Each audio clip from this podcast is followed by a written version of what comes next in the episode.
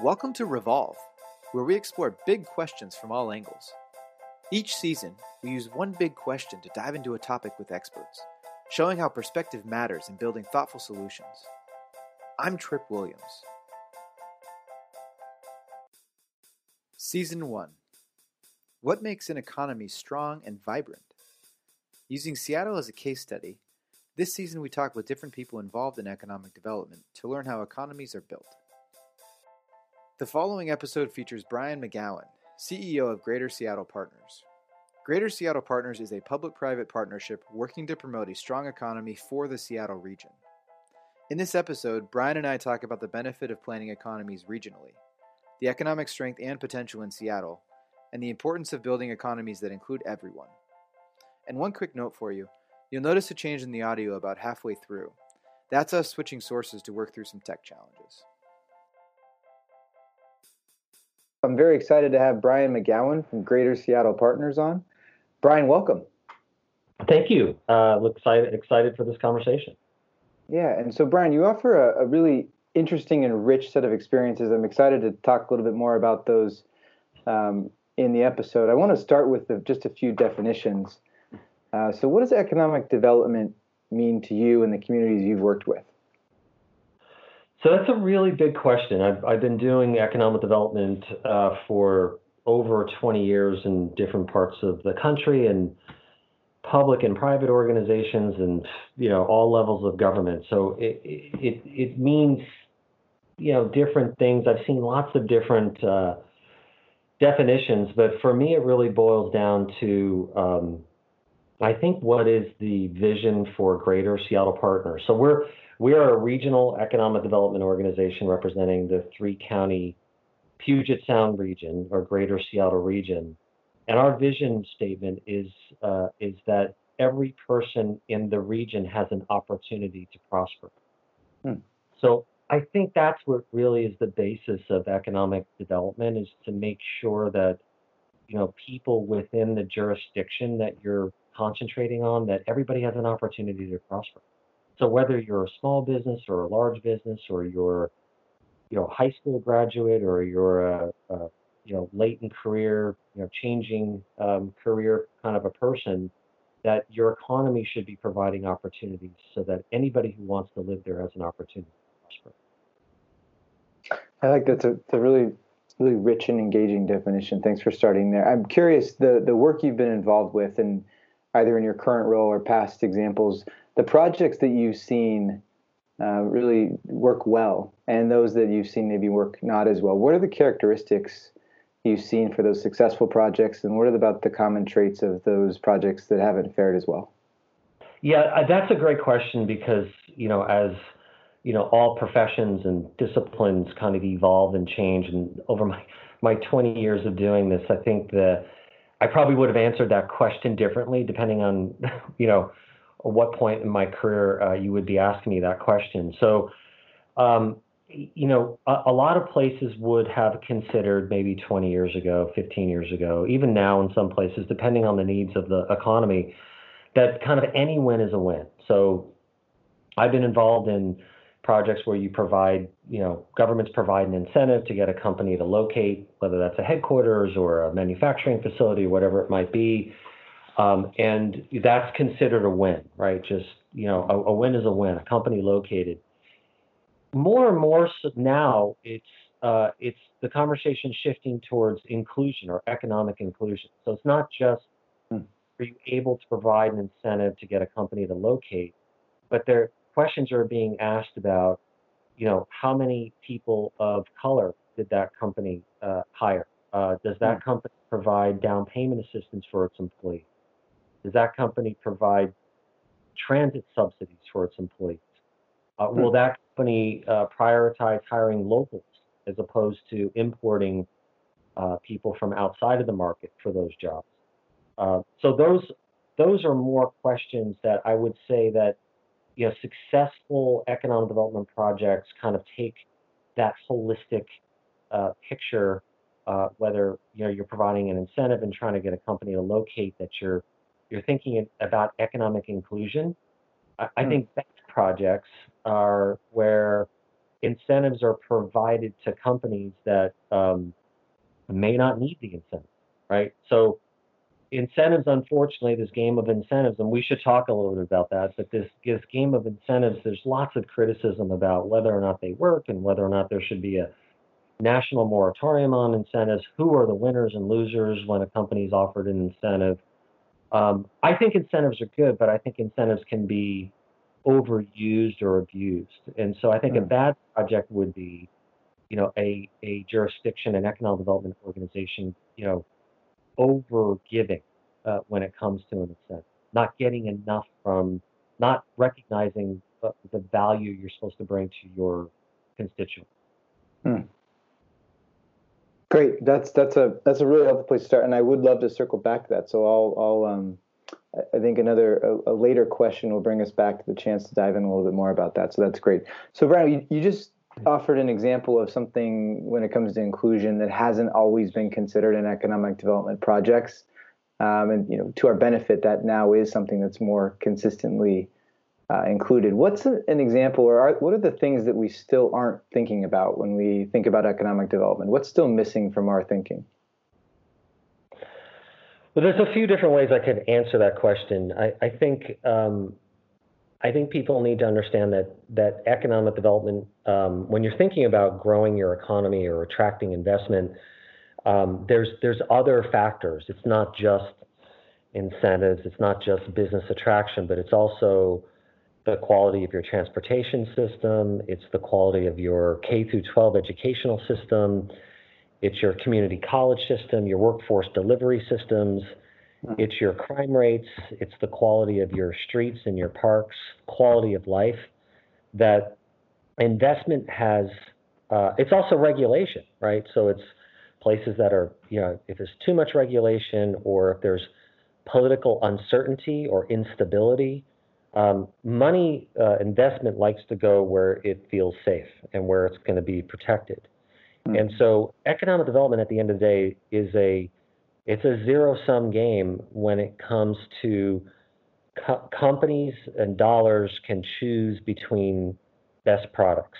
So if one city is offering more incentives or has lower crime rate, better better workforce delivery systems, uh, better quality of life, um, you know, they're going to have an advantage. And so this kind of game of economic development, it, you know, has to be, be seen holistically. I, as an economic developer, I see obviously, you know, to a hammer, everything's a nail, I guess. But for me, economic developer, I kind of see everything that uh, a government uh, does um, affects its long-term economic uh, outcomes and mm. trajectory. Uh, and so I think all of those, I think we have to remember that all of these things add up to economic development. That's actually a great segue to uh, to my next question. You alluded a little bit earlier to the different experiences you've had in economic development, from working in the government to now your current role, a little bit more focused on private sector development. I'm curious if you can trace for us your path and what brought you to your role today, focused more on the private sector.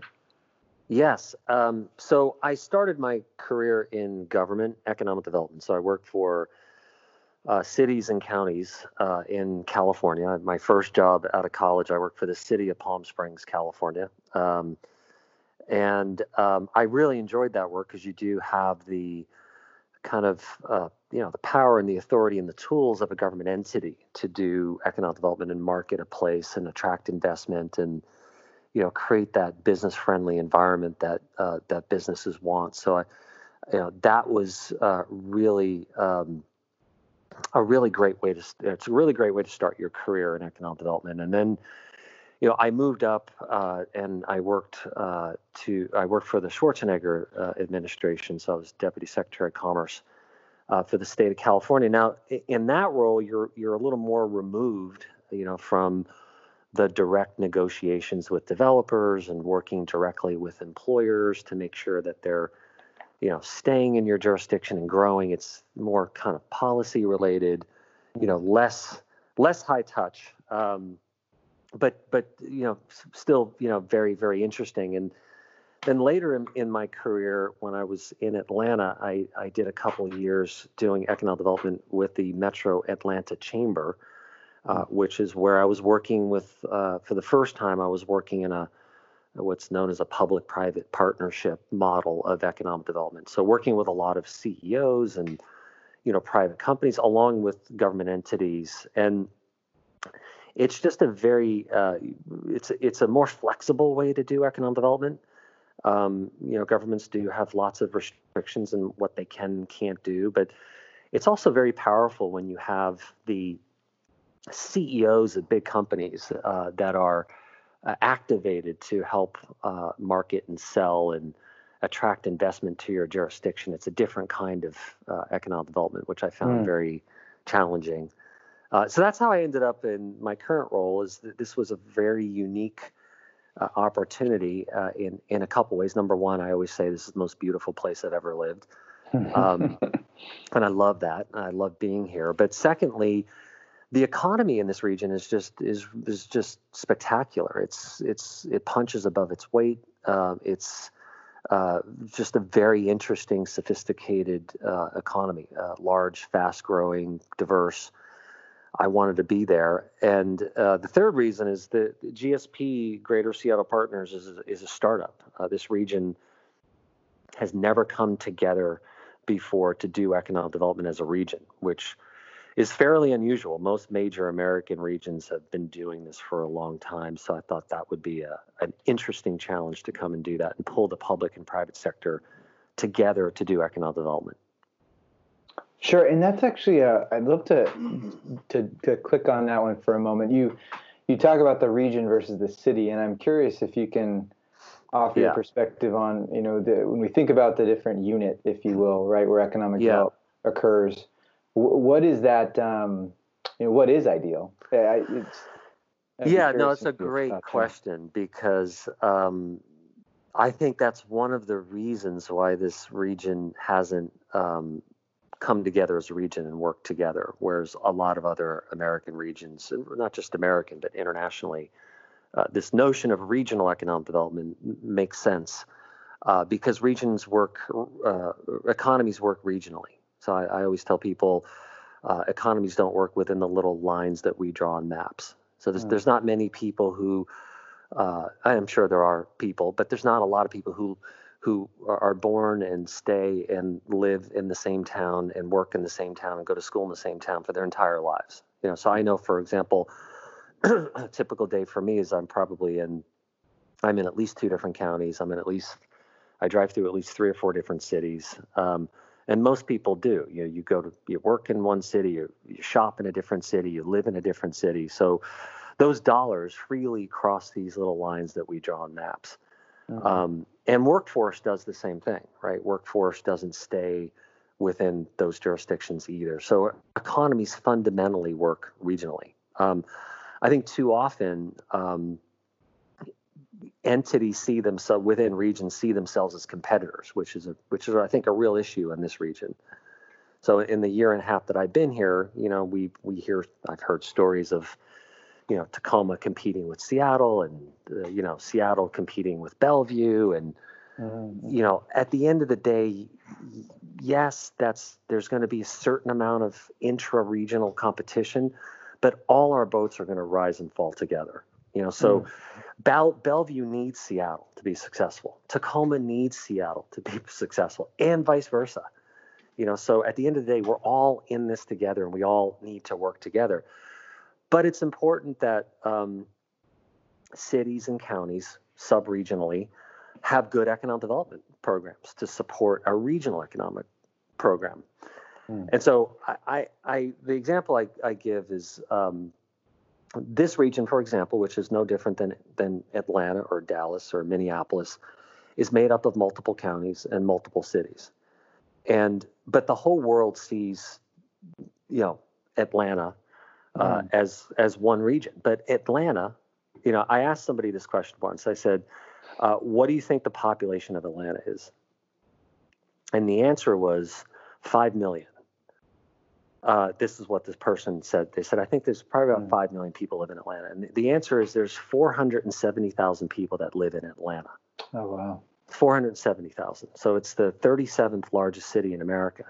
What he was referring to was the region, which is 29 Mm. counties and dozens of cities hmm like Dunwoody and Marietta and Alpharetta and DeKalb. And so people see, most people see cities as regions anyway. Mm-hmm. And so, like this region, when people, I always say Seattle's a word. you know, I always, I always say Seattle's a word that refers to this region. And Sure. uh, and most people, most I would say people around the world see, they understand that there's multiple cities in Seattle. Mhm. Um, but Tacoma and Everett and Bellevue and Redmond and Kent and all these great cities are part of the Seattle region. And so Right. it makes sense when you're marketing a region to use the the name of the city that's most well known. Mhm. Yeah. So Seattle is a is a well known international name versus I love Everett, I love Tacoma, I love Bellevue, you know, but they're not as Mhm. well known. The name isn't as well known. So we should all kind of rally around that, you know, that name that is most recognizable to the world. Sure. It reminds me as a as a quick aside, I I was in Buenos Aires during a time in college, and it it uh, their neighborhoods are sort of how we describe our our sub cities, right? Um, and so there's a banner that you know the the banner of Buenos Aires comprises all of the different neighborhoods, um, and we've just decided to have a, a bit more of a granular administrative detail, right?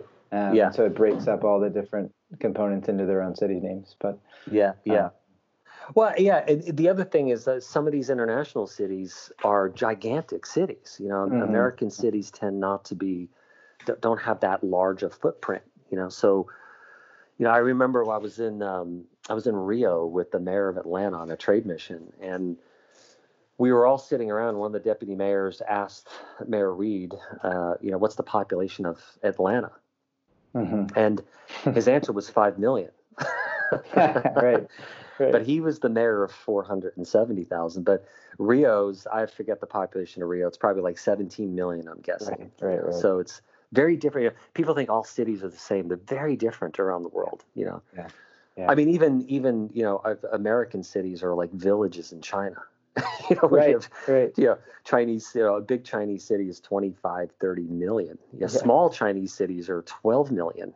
You know, Yeah, our Yeah. region, just for reference for the listeners, is our entire region is 4 million people who live in this region. The population of the city of Seattle is just under 800,000 people. right, Yeah. right. It's logarithmic almost our relation to yes. Chinese. Yes. Uh, so the the next thing, you know, I, I wanted to ask you, and I do want to ask you about what you see when it comes to Seattle and the region's prospects. Um, and I, I kind of want to ask it in, in at two different levels, if you don't mind. We obviously Sure. were recording this in the midst of of COVID nineteen, and and the Yeah. world just tipped on its side, really. Changed so- for sure. Yeah. to ask the you know i'd love to ask in a vacuum you know maybe in the abstract what you were seeing before everything started and also then for maybe the same set of questions or to offer your perspective on knowing what we know how do we maybe adjust to this new normal and also maybe take advantage of some of these um, you know these new realities to redress some of the things that haven't maybe been ideal Yeah. yeah um, so I, I'd love to know first, you know, first of all, what what gets you excited about the opportunities, or are there specific projects that you've been really um, drawn to and energized by? And then also, are there ones that you'd like to, you know, in this new environment we're living in, that you'd like to pursue with with more energy? wow. Yeah. A lot there. Yeah. um, so I, I want to start off by saying that uh, I, I mentioned earlier that you know the the the economy here is is pretty spectacular. Uh, um, it's big and diverse. I, I use the, the phrase punch above its weight. Um, so our, our GDP per capita is one of the top in the United States. I think we're number two uh, GDP per capita. Uh, we are the uh, the 11th largest economy in the United States right now by GDP.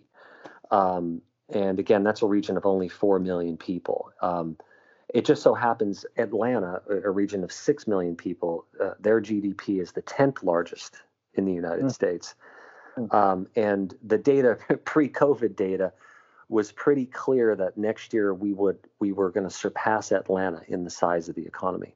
So our mm. regional economy next year, and it's lagging data, so it will likely show uh, uh, that we will pass Atlanta's economy next year. We'll be the sure, 10th sure. largest economy. So we were the fastest growing economy in the United States last year for the first time in a long time. I think maybe wow. the first time in our history. So our regional economy. Wow. So part of that is, you know, we're we're diverse. We have um, we have some big companies here, right? So uh, another one of my favorite bragging points is there's only been four companies in U.S. history that have broken a trillion dollars in market value. And mm. two of those companies are from here. There are sure. companies. It's yeah. yeah it's uh, Microsoft and Amazon. Right. Now think about that. That's remarkable. That's uh, not Chicago, New York, San Francisco, Los Angeles, but from right. little old Seattle. You know, right. we have right. two trillion dollar companies, and the other two companies that are trillion dollar companies are uh, Apple um, and um, Google. And yeah. Apple and Google, as you know, have uh, a huge and growing presence here within this region. In fact, yeah. I think I read recently that Apple will have more employees here than any place outside of their headquarters in Menlo Park. You oh, know, oh, wow. so so not only do we have that, uh, but we also have, you know, brands that uh, I'm almost ashamed to admit that I didn't know were Seattle companies. I, I didn't mm. know Redfin and Zillow were Seattle companies. I didn't mm. know uh, Weyerhaeuser was a Seattle company. I didn't know Nordstrom and REI and Expedia uh, were Seattle companies. Um, hmm. You know, I think most Americans think Boeing packed up and left, and they're not here. Right, and as you, right, right. as you know, Boeing has 75,000 employees in this state, and most of them are here in this region. Right. And then we have Blue Origin, and we have SpaceX, and our kind of you know aerospace and new space uh, mm-hmm. sectors that are growing. Um, and then all the other companies, you know, Disney has a huge presence here. HBO has mm-hmm. a huge presence here. Mercedes Benz has their autonomous vehicle R&D global R&D center here. Oh wow. JP Morgan Chase has its global fintech R&D center here. So there's all these other gems that we have within a region that, by the way, also has three three deep water ports. You know, so it's it, it, there's not a lot of cities in America, in my opinion, that have all of those economic, you know, assets. We're also and a volcano, Brian. We also and have a volcano. volcano. Yeah, that's right. true. We do we do we do have that.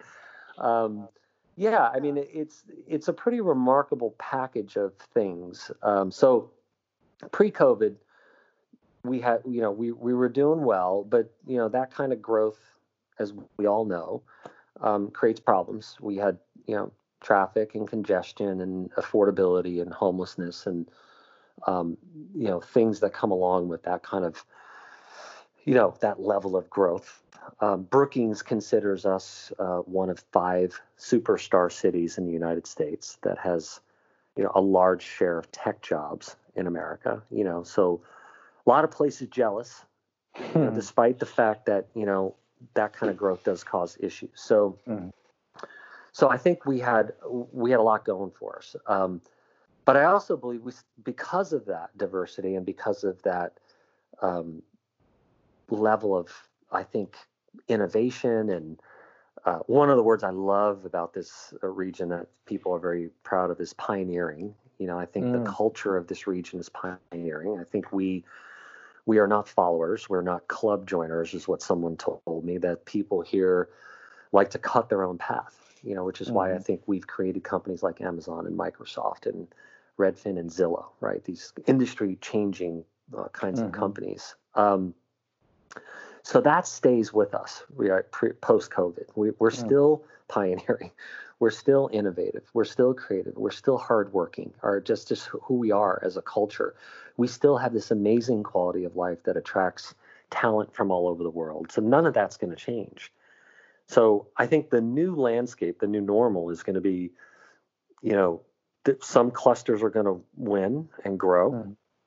You know, if you watch the stock market, you know, companies like Amazon and Microsoft are doing really well right now. Mm. Um, other clusters, maybe not so much. Things are going to shift supply chains will shift. I think. I think you might see some onshoring or reshoring of advanced manufacturing. I think we stand to maybe benefit or take advantage of that. Hmm.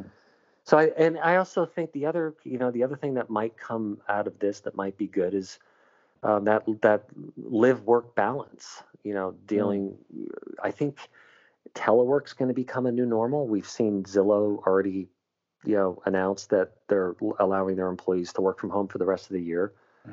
Um, Amazon and Microsoft said their employees can work from home until October. So I think you'll see more telework, and that means people who come and move and live here don't have to live in the center of the region. You know, they, mm. they you could live in Kitsap, you could live in Tacoma, you could live in Everett, and maybe you come down to the office. You know, I don't know, part of the month. You know, uh, part of the week, sure. I should say, or yeah. uh, but not every day, which takes people off the roads. So I think we're positioned really well uh, long term to come out of this, probably faster than most places. Mm-hmm. And I'm curious. So back to our topic at the at the top, you mentioned again one of the most positive trends you've seen is um, a greater consideration for inclusion and a consideration for how you know multiple um, dem- demographies and and yeah. parts of a community are affected by an economic development project. And as we know, there's been different rates of advancement for different groups over the course of the last several decades. And there's an inflection point now, right? Are there are there things that that you think either you know we, we could even consider on the national level that that you'd be excited to experiment with or try to to maybe uh, again redress some of the some of the challenges that the economy as it's been structured has has wrought yeah. Well, I, I I touched upon one, which I think is the advent of telework or telecommuting. And again, I'm, I my crystal ball doesn't work real great, but um, but dang I it, think, mine doesn't yeah, I know, I know. Yeah. I got to bring it to the shop and have that thing work. but um, you know, I might be wrong, but I, it, it seems it seems logical that companies will allow people to work from home more, which I think is uh, helps address some of those issues of equity as people will be able to afford more house because they won't have to live in the center of the region anymore. Mm-hmm. Um, so I, I think that that's an opportunity. But you know, I was just on a call earlier today about the economic recovery, you know, prospects of this region, and one of the highly paid consultants on this call uh, talked about workforce. You know, workforce development is going to we're going to need to kind of retool our workforce as mm. workforce is workforce skills might shift. I think, for example, you know, you know, biotech. Uh, we have a kind of a burgeoning biotech cluster here, as you know, um, and I, that's clearly going to grow uh, and have more importance. I think. Um, I think we have to really, when we think about economic inclusion, we are at risk in this region um, because um, I've said often that we're kind of barreling down that San Francisco path right now. Hmm. You know, which San Francisco uh, really has an exclusive economy. If you're not rich, you can't live there. Economy. Mm-hmm. Um, you know, we're we're expensive, as you know, and everybody listening knows, but we're not as expensive as San Francisco. But we're on our way down that path. So, I think if we can rethink telework so that everybody doesn't have to jam into the center of the region and try to live as close to the center of the region as possible, mm. I, I, think we have a we also have a a long history of making things in this region. It's one of the things I love about this region. Uh, is because we have three deep water ports and great companies like Boeing, um, we're good at making stuff. That's why mm. Blue Origin's here. That's why SpaceX just opened a facility in Redmond. Um, we have uh, companies that make satellites here. Um, we have companies that make toys, uh, Funko in Everett, right? We have mm-hmm. uh, we have um, we have a company in Woodinville that may called Precor that makes high end exercise equipment. Like we make hmm. all kinds of things here. We make wine. you know, we, we we make a lot of stuff. We have a manufacturing culture here. So if there's this opportunity uh, that I think might emerge of reshoring of companies kind of rethinking their supply chains to get their product, their manufacturing closer to their customers, I think that's something this region could probably take advantage of and create more of those middle wage jobs, right? Mm-hmm. So those 25 to $45 an hour jobs. We're really good at creating $100,000 jobs and above. Mm-hmm. You know, which is for me, it's a little bit of a gear shifting as an economic developer coming from the South. You know, where all the focus was on hundred thousand dollar a year and above jobs. Like that's mm. what you that's what you wanted. Truthfully, Greater Seattle Partners, our focus is going to be on those twenty five to forty five dollar an hour jobs that we're losing. You know, mm. we want to make sure we're holding on to our aerospace uh, cluster. You know, which is you know has some real headwinds uh, for the next few years, you know, with mm-hmm. commercial air traffic changing and Boeing's issues. And we got to make sure we don't lose that. And we got to make sure that if there are opportunity for onshoring of advanced manufacturing, that we're taking advantage of those. That's great. And, and before I move to our last question, I just want to be sure if um, if someone listening has you know is interested in trying to get in touch with Greater Seattle Partners, can you tell the audience how they might be able to learn more and or reach out to your group? Yes, the best way would be our website, which is uh, greater-seattle.com. Great. Greater-seattle.com, and we that's where you can you can find me on that website too, if you want to get in touch with me directly. perfect. That's perfect. So I I, I want to move to our last. You know, we started with a bit of theory, and I want to end in a bit of a fun thought experiment. Um, it, well, who knows? It might not be as fun as I think it is, but we'll give it a try. Um, we'll give it a try. We'll see. Yeah, yeah, yeah. So, so, and I think you're well positioned to to offer a perspective on this because you have worked in different different parts of economic development.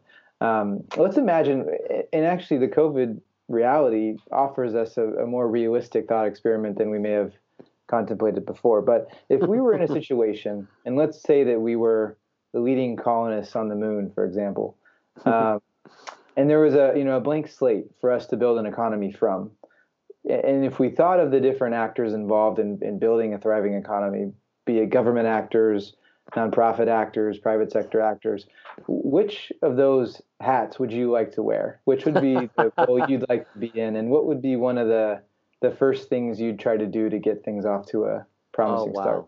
That's great. Um, well, I think um, I, have always spent my uh, my focus and my time in my career where the public and private sector meet. Right. Mm. So my my master's degree from the Claremont Graduate University in Southern California is in in politics, economics, and business. It was an MAPEB. Mm. And what intrigued me about that was, you know, I'm, I'm in classes with, you know, policy government students and I'm in classes with economic students. And then, and then I was in business classes at the Peter Drucker School of Management and dealing mm. with, you know, folks who were going to go in the private sector. And, and then I ended up in economic development, and economic development is essentially uh, you, you, are the, the the bridge between the public and private sector. So I spent mm. a lot a lot of my career uh, I feel like almost as a as an interpreter, you know, mm. trying to, you know, help government understand the needs of the private sector, but also help private sector understand the you know the needs and requirements of government. So, I think we um, places that operate well generally uh, tend to have really good working relationships between the public and private sector. Mm. Atlanta is an example where I just came from, where um, you know commerce is very important in the city of Atlanta and in that region, and um, and there's a really good working relationship between the public and private sector, government and private companies. Hmm. Um, my experience here in this region is it's it's not as good uh, as you see some of the headlines coming out of the city of Seattle and uh, Amazon and taxes and um, mm. and in conversations I've had that they've you know you, you hear it's it, you know business regulation, business friendliness becomes issues. Um, so I, I, don't think those things need to be so um, diametrically opposed. Mm. So if if I were on the moon starting a new colony, mm-hmm. I would want to build uh, government from the beginning uh, that made sure that private sector uh, was interests were uh, being built into uh, those uh, those systems, uh, and mm. so that the dialogue, uh, so that they were building together, so that they they not seeing each other as adversarial. I think that's where you mm. can get best outcomes for everyone. That's great. That's great, and that's a great um, a great thoughtful finish to our conversation. I want to thank you, Brian, for a really rich, really rich dialogue, and and thanks for being involved with the show. And I'm excited to, uh, to see what GSP does going forward. Yeah, my pleasure, Trip. Thank you so much. Thanks for listening. Check the show notes for links and information mentioned in the episode. And explore the other episodes in this season to learn more on this topic. Look, I've listened to them all. I'm obviously a little bit biased, but I really do think each offers a valuable perspective you'll appreciate. Before we go, subscribe to our show to get new episodes as soon as they come online. And please rate us on whatever podcast app you use. That helps other people discover the show as well. We'd be excited to hear from you. Send us a mail at revolvepodcast at gmail.com